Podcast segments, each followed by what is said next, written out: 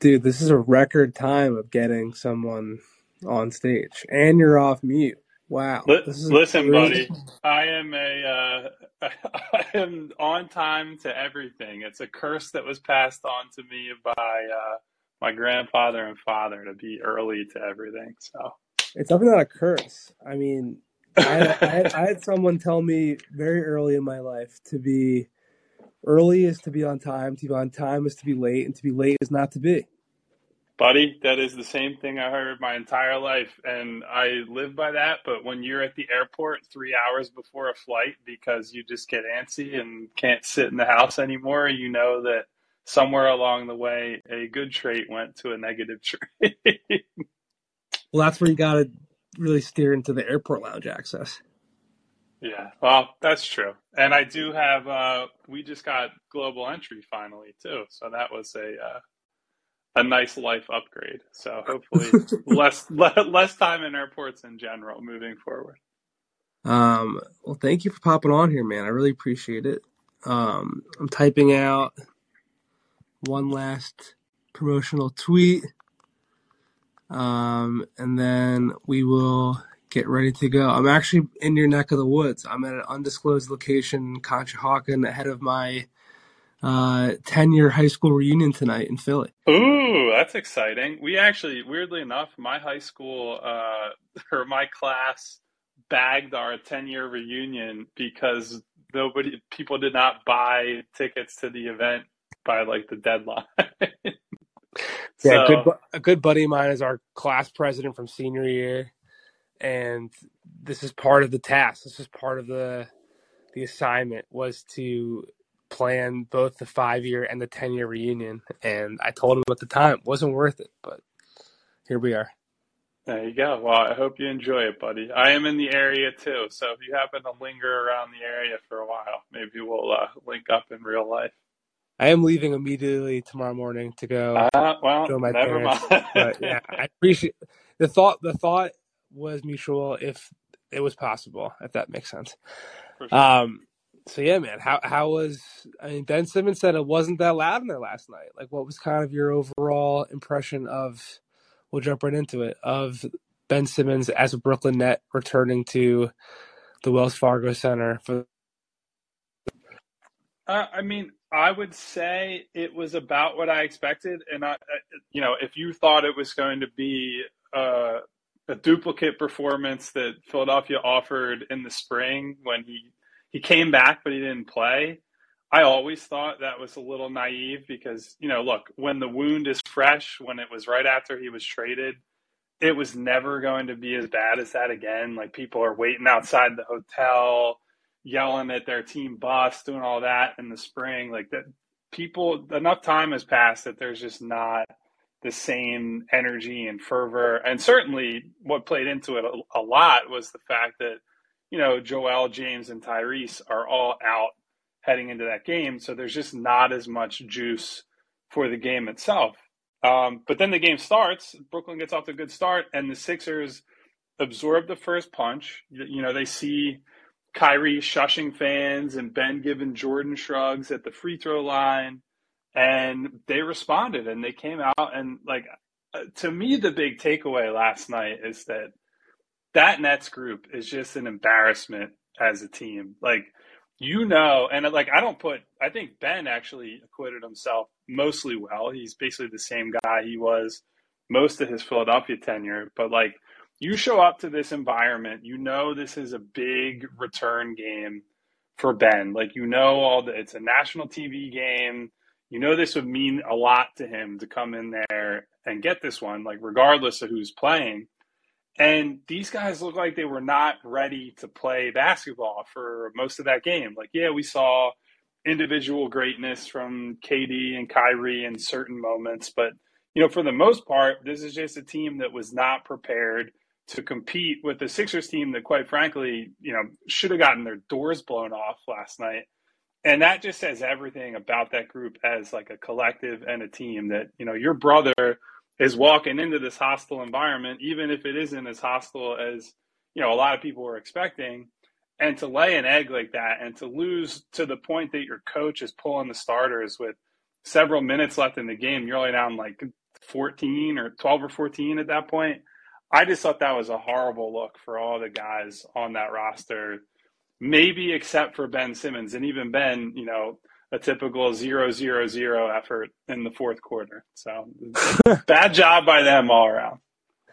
Yeah, I didn't watch the game live to be honest, but I watched it when I got settled in here um, late last night, and the Nets just have this feeling on TV. I didn't feel it in person when I saw them in Sacramento, but on TV when it's national broadcast and the production values there and the marketing's there, they have this feeling to me that's palpable of like, oh no, here come the Nets. Like for the first three quarters, it doesn't really matter how lackadaisical a start or how inefficient a start or what have you.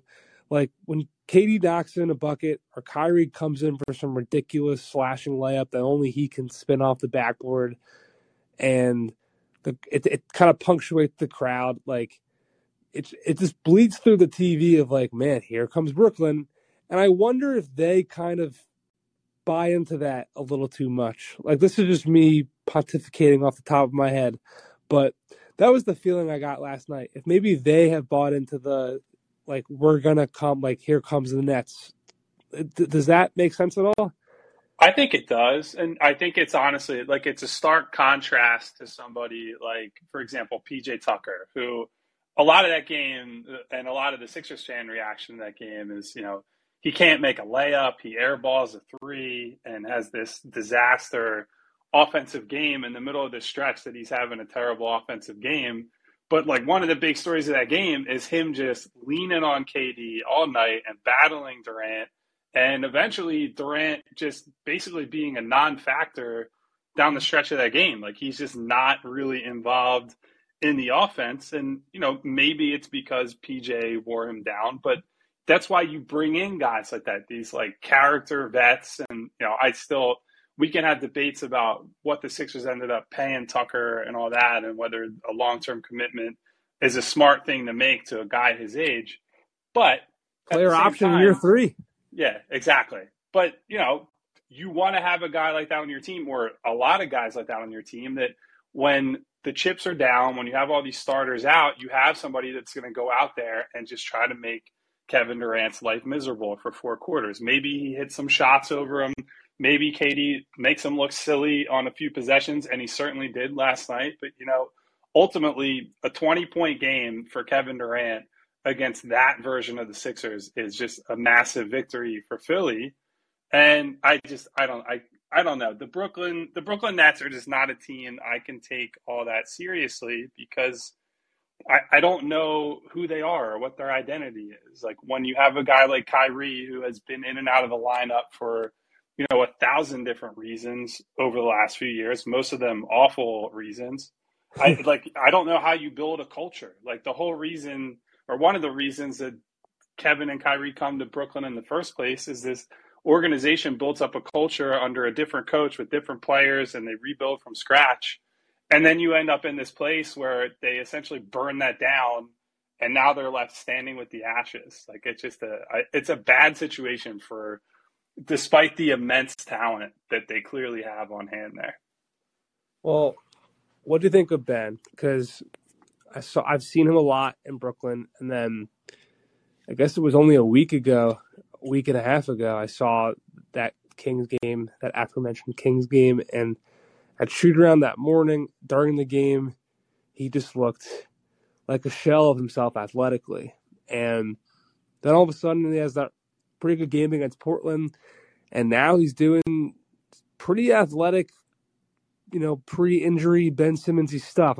Definitely not all the way back, but he seems to be really taking strides. Like, what was kind of your assessment of ha- having seen him up close and covered him for years? where do you think he's at right now?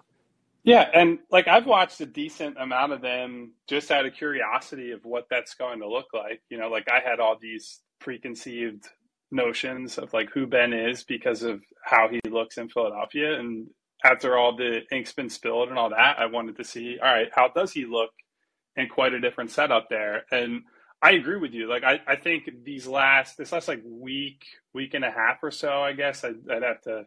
Time has no meaning to me in yeah. the middle of the season, so I don't I don't know exactly how long it's been, but since that Portland game, it does seem, and even within that Sacramento game, he had some moments that were, you know, it's a deck chair on the Titanic, but he started looking like he was moving in the right direction. He looks now closer to Ben in Philadelphia. Now, Ben in Philadelphia still has the considerable warts that, you know, I wrote about, reported about all throughout his tenure here.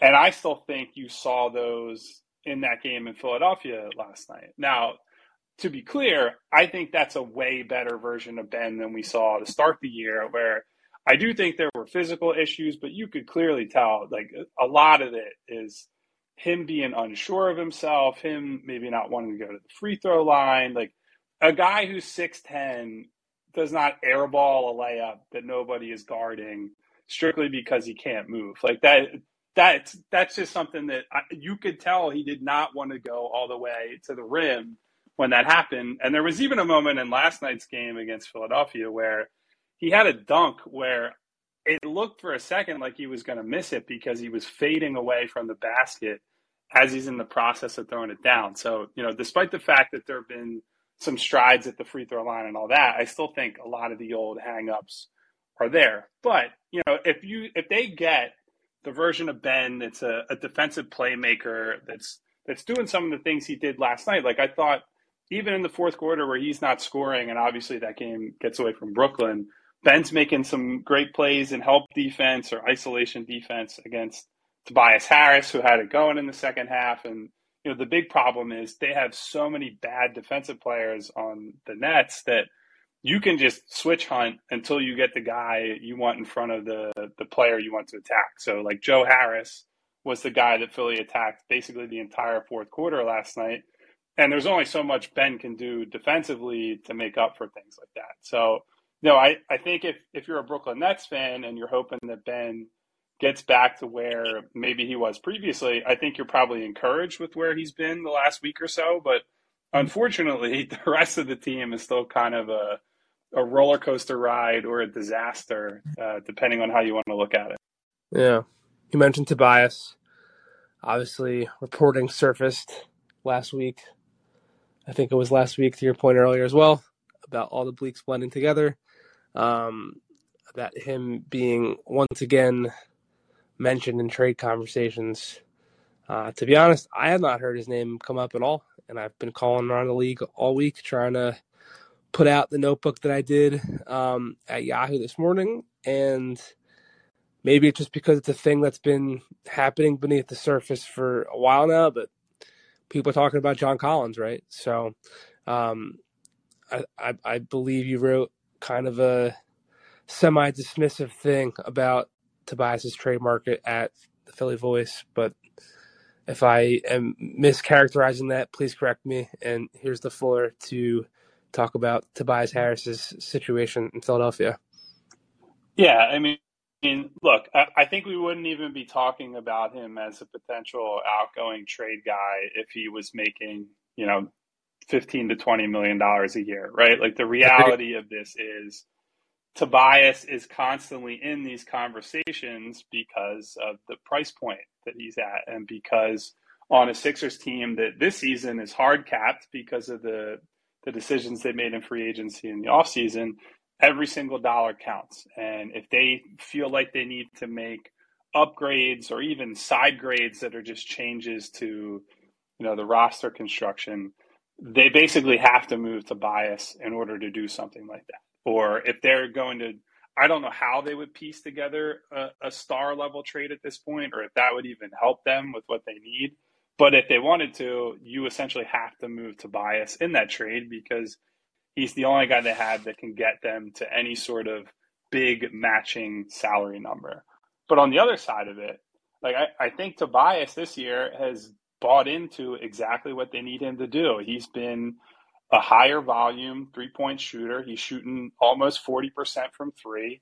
He hasn't complained about, you know, he's basically the fourth guy now, which when he signed his contract here, he, he certainly was not going to be the fourth option on offense, and he had a lot more leeway to, you know, initiate himself rather than just stand in the corner, be a spot up guy, all that. But, you know, I, I think one of the reasons he'll also be in these trade conversations is because he is a, a character locker room type guy. And if he was making less money, he would have a ton of appeal to teams around the league for the skill set, the the demeanor he brings to the locker room. Like there are a lot of big personalities in Philly's locker room that he helps keep ground everybody grounded, and all that's really valuable. But you know, the fact of the matter is, he's going to keep getting brought up in these deals. Like we heard all kinds of smoke over the summer about the Sixers potentially wanted to maybe get a guy like Eric Gordon or somebody like that, maybe more of a a guard slash wing type, where Tobias is a a forward, and there's maybe a little too much overlap with uh, PJ Tucker on the defensive end. Maybe you slim down. Like certainly, I think one of the more interesting things this year has been watching when the Sixers have rolled out lineups with Harden, Maxey, and De'Anthony Melton at the same time, and what it looks like when you have Melton out there. He's more of a guard type on offense and a wing type on defense, and you know maybe they're a little more versatile with a guy like that. But yeah, I, I don't think the team is like itching to trade him, but I do think that they are aware he's one of their only paths to you know a big trade potentially at some point this season. And you know I, I do think there's some level of interest in him out there from you know people with other teams that I talk to, but the the problem is coming to an agreement on any sort of uh, middle ground between you know the Sixers don't want to burn the few assets that they have, and they also don't want to trade a guy who has been just straight up good for them this year and useful in a way that they've needed him to be for years now. Yeah, he certainly was useful last night. He looked great. it was a nice moment for Tobias Harris on national TV. For sure. In the big Ben Simmons re- reunion game. Um, it, it was nice for him. All right, we're gonna try. The calls have didn't work last time, but we're gonna try and take a call from Ryan. Ryan, what's going on? Hey guys, love the program so far. I had read the piece that you did this morning, Jake, about Lauri Markkanen and called John Collins and all those guys, but I'm a Jazz fan and I'm kind of curious if there's any buzz about Collin Sexton possibly getting moved. Uh, what are your guys' thoughts on that? Thanks, Ryan. Um, I have not heard much on Collin Sexton, to be honest. Um, last I heard about him was him being a, a, rumored target of interest for the Utah Jazz. So he also he just signed this summer, so he won't be trade eligible for a bit. Um, but I would be surprised if there are many people right now in the league who are thinking similar to the contract conversation with Tobias who are looking at Collin Sexton at $18 million right now and saying that's a number that we're really, really happy to bring him in for. I, I think he's already in conversation about the Utah pieces and players. This week, I had one GM tell me that he's just not a point guard. And so, if that's the case, is he a starting level two guard at his size? Probably not and then you're looking at him being an 18 million dollar backup, you know, reserve type player on a non middle ground rebuilding, whatever you know you want to call Utah to be. So I don't know, Kyle, is anything that I did anything I just say kind of eh, you just you disagree with any of that? No, and you know, on the other side of it too, I'm really fascinated by how this Utah team is going to handle the rest of the season, essentially, because obviously we all saw what they did in the offseason and the assumption is just you know this is a throwaway season they're loading up in a, a, draft year that we all know has some big time prospects at the top of the draft but you know you get off to this good start and then you start to look at danny ainge's history he's not historically a guy that has wanted to just straight up tank right like they were happy in boston to be I'd say like normal bad rather than uh, apocalyptically bad. And so maybe he's gotten some of these, like Lauri Markkanen's been awesome this year, and I'm sure they're thrilled to get a piece like that in the trades they made in the offseason. And you can only trade so many guys. Like they just have so many reliable vets on that team that you have to make just a, a gargantuan amount of moves to to make them bad enough where tanking even makes sense. So yeah, whether it's Sexton or, or any of these other guys, I just I don't really know what the path forward is from here. Yeah, the other thing to your point about his history, I mean the Celtics. I've said this so many times, doing shameless promotions for my book, but the Celtics traded KG and Paul Pierce to Brooklyn the same night that Sam Hinkie pulled the plug in Philly and traded Jrue Holiday for Nerlens Noel. And it was only a year a year later that uh, Boston was trading for Isaiah Thomas midway through that second season of, of both those teams' respective rebuilds. And um, they immediately springboarded right to the seventh seed and, and kept on building. So he's definitely shown that in the past. And I'm not, I wouldn't be surprised if they went either direction, honestly, because he did trade off Rajon Rondo and Jeff Green and Courtney Lee, you know, after he moved KG and Paul Pierce. So there's there's still I don't know. It, it, the fact that they could go either direction, I think, is why they're so interesting right now, and people are talking about them. Um, we'll go to Baller SP because I know he's got a Philly question for us. What's up, Baller SP? Yo, Jake and Kyle. It's good to hear from both of you. How you guys doing? Hanging in, man. Thank you for your your time and your enthusiasm. As always, Jake, I love it. Um, so I saw this morning um, there was a little mention that Saddiq Bey is um, potentially on the trading block, and the Pistons are taking early calls on him. Um, do you have any like insight on what they might be looking for? Because I know they recently kind of made a decision on him. You know, they put uh, Bagley into the starting lineup, took him out. So it seems like they're, you know, kind of just looking to move on from him. Um, do you know what kind of return they're looking for? So I don't. Um, I don't think they're necessarily looking for a return right now either. Because to be clear, like they're not shopping Saddiq Bey by any stretch. But to me, and certain team people would disagree with me. Others definitely do agree. To me, when a team goes from "we're not talking about this guy, he's part of our core," to then they start listening, that that's a that's a categorical shift, and that's what's been described to me from multiple teams I've talked to. That I've I've heard you know they're quietly listening on him. You know, so maybe not so quietly anymore, but uh, I think to your point, about him falling out of the starting lineup for a moment, and then I, I believe he went back in after Isaiah Thomas got, or Isaiah Stewart, excuse me, got hurt, um, and, and he missed last night's game due to injury too against Denver. Um, but his his shooting production's down, and he's extension eligible next year. And one kind of side effect to tanking that I talked about a lot is that when you stockpile all these first round picks, you got to start paying them. And when they're lottery picks, uh, Saddiq Saddiq is not, um, but Cade and Jaden Ivey and Jalen Duren and, and Killian Hayes, who his his status has become pretty maligned, I would say, amongst talent evaluators. But the Pistons are still kind of clearly giving him, you know, run here an opportunity.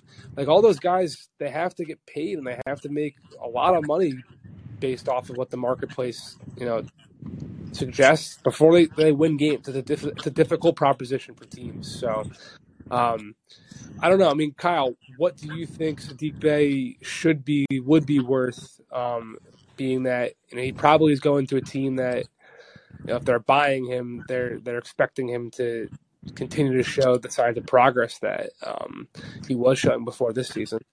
Yeah, these are always my least favorite things because whenever I like, if you were to ask me in private, most of my trade valuations on guys, they're always so wrong in either direction. like there have been guys that have been traded for hauls that I thought were just absurd, and then there have been other guys that they get traded and you're like, wait, that's all it took? Why were there not more conversations around this player? So I, I always feel like I'm missing the boat on That's that the front. beauty of this, though. The market is only what you're able to acquire or get the value for. There is no real answer here. Exactly. Um, I mean, I guess in theory, if you were to offer a pick that's like roughly equivalent to where he was taken originally, like, because uh, I think he has basically been as good as you could probably expect a guy to be in the the mid first round range. Like he's a median ish, maybe a little above median ish outcome for a guy in that range. Like a good solid wing, but certainly not anything spectacular. Guy who has his ups and downs. He's like, I want to say he's like a 40% ish efficiency guy overall. Actually, I'm, and now I pulled up his page. He is exactly 40% from the field on the dot during his career, like yeah. league average shooter for his career. And like, that's, that's about who he is. Like, so if you want to, if you want him as a, I, I think the, the situation you'd want to trade for him in, like if you're a team that is, is young, but is trying to, you know, maybe make a little bit of a mini jump and you don't want to have another developmental guy, you bring Bey in and it's just like, all right, we know what we're getting out of him. He's already gotten his his young developmental minutes out in Detroit. I'm okay with trading, you know, pick 20, 22, whatever it is, like somewhere in that range. And no, we, we see if he can help us. He adds another depth piece, maybe high end outcome. He starts and is like a fifth starter type on a good team. But um, yeah, I mean, I don't think you're going to get or shouldn't get a haul for him. But like I said to start this point, I, I never know what any of these guys are worth until the trade call ultimately comes down. Baller SP, you got something else? Oh yeah, I just wanted to know. Um, have you heard of any teams that are interested? Um, I personally would love the Sixers to be interested, but I'd imagine there's a number of teams who would, you know, at a reasonable price point. I mean, I have, but I don't want to say anything. Yeah, not not to be that guy, just because it's really early, and I don't want to. I don't want to betray any confidences or anything like that. So, um, I can say that we'll, we'll hear more, and I'll be able to bring more soon. But because because this is early, and I and I don't know, I'm trying to be as responsible as I can in this aggregation economy. Look at you, You're Jake. good man, Jake. What a journalist he is. I'm trying to be, man. I'm trying to be. It's uh the the, per- the perks of the new gig. Um, anything else, boss? No, that's all I got for now. Thank you, guys. I appreciate the time.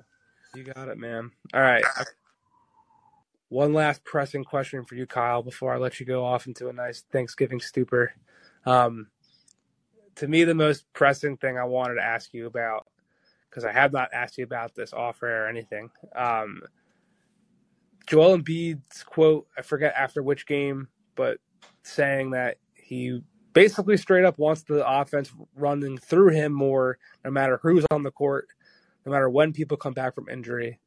And look, the the the puzzle piece fit of Harden and Embiid was something that people around the NBA, particularly people who had been in Houston with James Harden and people who had been in Philly with Joel Embiid, they were forecasting and suggesting and previewing that this was not the easiest marriage of superstars and but screw it. That's kind of what the Daryl Morey philosophy is, right? You just get the you just get the all stars and, and see what yeah. they can together.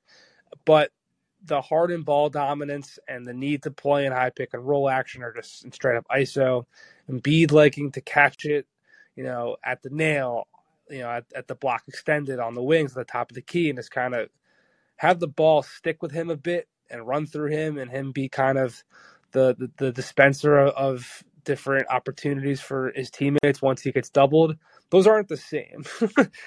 and there are even I remember little stories I heard about Embiid, like I forget which hand, but rolling more often after the trade to whichever hand he knew Harden was stronger at passing it to, stuff like that. You know what I mean? Or so all this preamble is to say do you think that quote was just a Joel Embiid being Joel Embiid and knowing how that can kind of rile up people like us and talk about it here and just create a little bit of conversation and maybe that gets back in, internally and blah blah blah. Or is this like something that really is kind of rifling beneath the surface and you think it's something the Sixers and their coaching staff are trying to figure out? I think it's probably somewhere in the middle because, you know, to your point, these are both guys that, for at least on the floor, maybe not at the organizational level in Joel's case, because of, you know, when Ben was here, things were kind of split in who they were building around and, you know, who was being brought in and so forth. But these are two big time stars that they want the world to operate around them. And, you know, I think we the good thing is that I think James is far enough into his career that I do believe that like I buy the idea he's willing to sacrifice the the individual glory and the scoring numbers and some of that to to try to win, right? Like I, I think we saw in Brooklyn after seeing him basically be the entire offense in Houston for long stretches of time, he was a lot more willing in Brooklyn to be a quote unquote point guard and be the table setter for everybody. And we've largely seen that here. Now, some of that is by necessity. He did not have the same burst last year. He's had some of that back this year. We've seen some big scoring nights for him. But even as he's gotten, he's looked more like capital JH James Harden.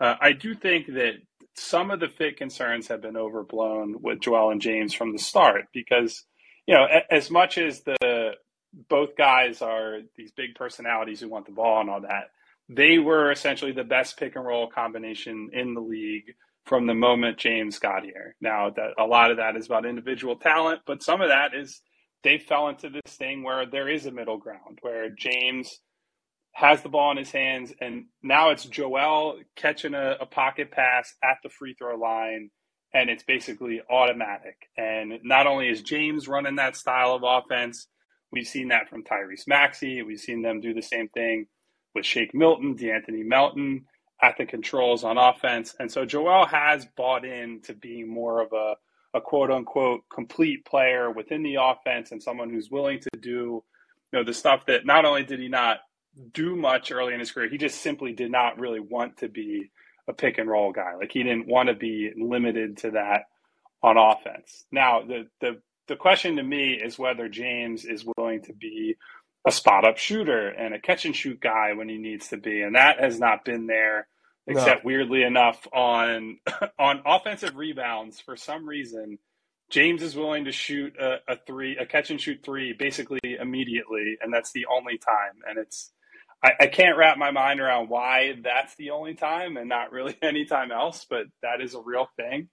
Um, I've they've said they've done. I've heard all the right things behind the scenes about the two of them being bought in as a partnership together. I haven't heard the same stuff that there was like the the iciness and the weirdness between uh, Ben and Joel. That obviously that was off discussed long before Ben wanted out of the situation. Um, I, so as far as I know, and as far as we are at, at this point in their respective Sixers careers, I think both guys are are in a good place. It's all going to be tested though, I think, when James comes back, because this run that Joel has been on where he is the offense when he's on the floor. And we've seen his growth as a playmaker, as a guy who can do things from the middle of the floor. And certainly he's not Nikola Jokic as a passer, but he's embracing being more of that playmaking guy in the middle of the floor and getting away from pressure and double teams as a passer. And, you know, if James isn't willing to let him be that guy from time to time and balancing that with uh, him controlling the offense, then yeah, sure, I, I could imagine there might be some friction between the two of them. But up to this point, I think everything is good. Now, talk to me in uh, a month after they have a couple bad losses, and you never know. That's the fun of covering the NBA. Things can change very quickly, and uh, I'm excited to see where the season heads. All right, man. It's been over a half hour. I've asked you some questions. We've taken some questions. It's only fair do you have any questions you want to ask me? You don't have to, but the, the floor is yours. No, buddy. I want you to uh, to focus on the real big event of this evening, which is your high school reunion. There to make go. sure that you uh, don't embarrass yourself in front of your former and I guess maybe current peers. Um, just go there, have a good time, and uh, try to avoid as many awkward conversations as you can. There you go, man. Thank you, for man. Anything you wanna uh, you wanna plug before you get out of here? Uh, just uh, to follow me on as long as Twitter exists. I'm at Kyle Neubeck on Twitter. Um, my work is all at Philly Voice in the written form. Um, I do have a potential project on the horizon that I can't say anything about yet. Oh. That is more in the type of space that you and I are in at this very moment. Oh.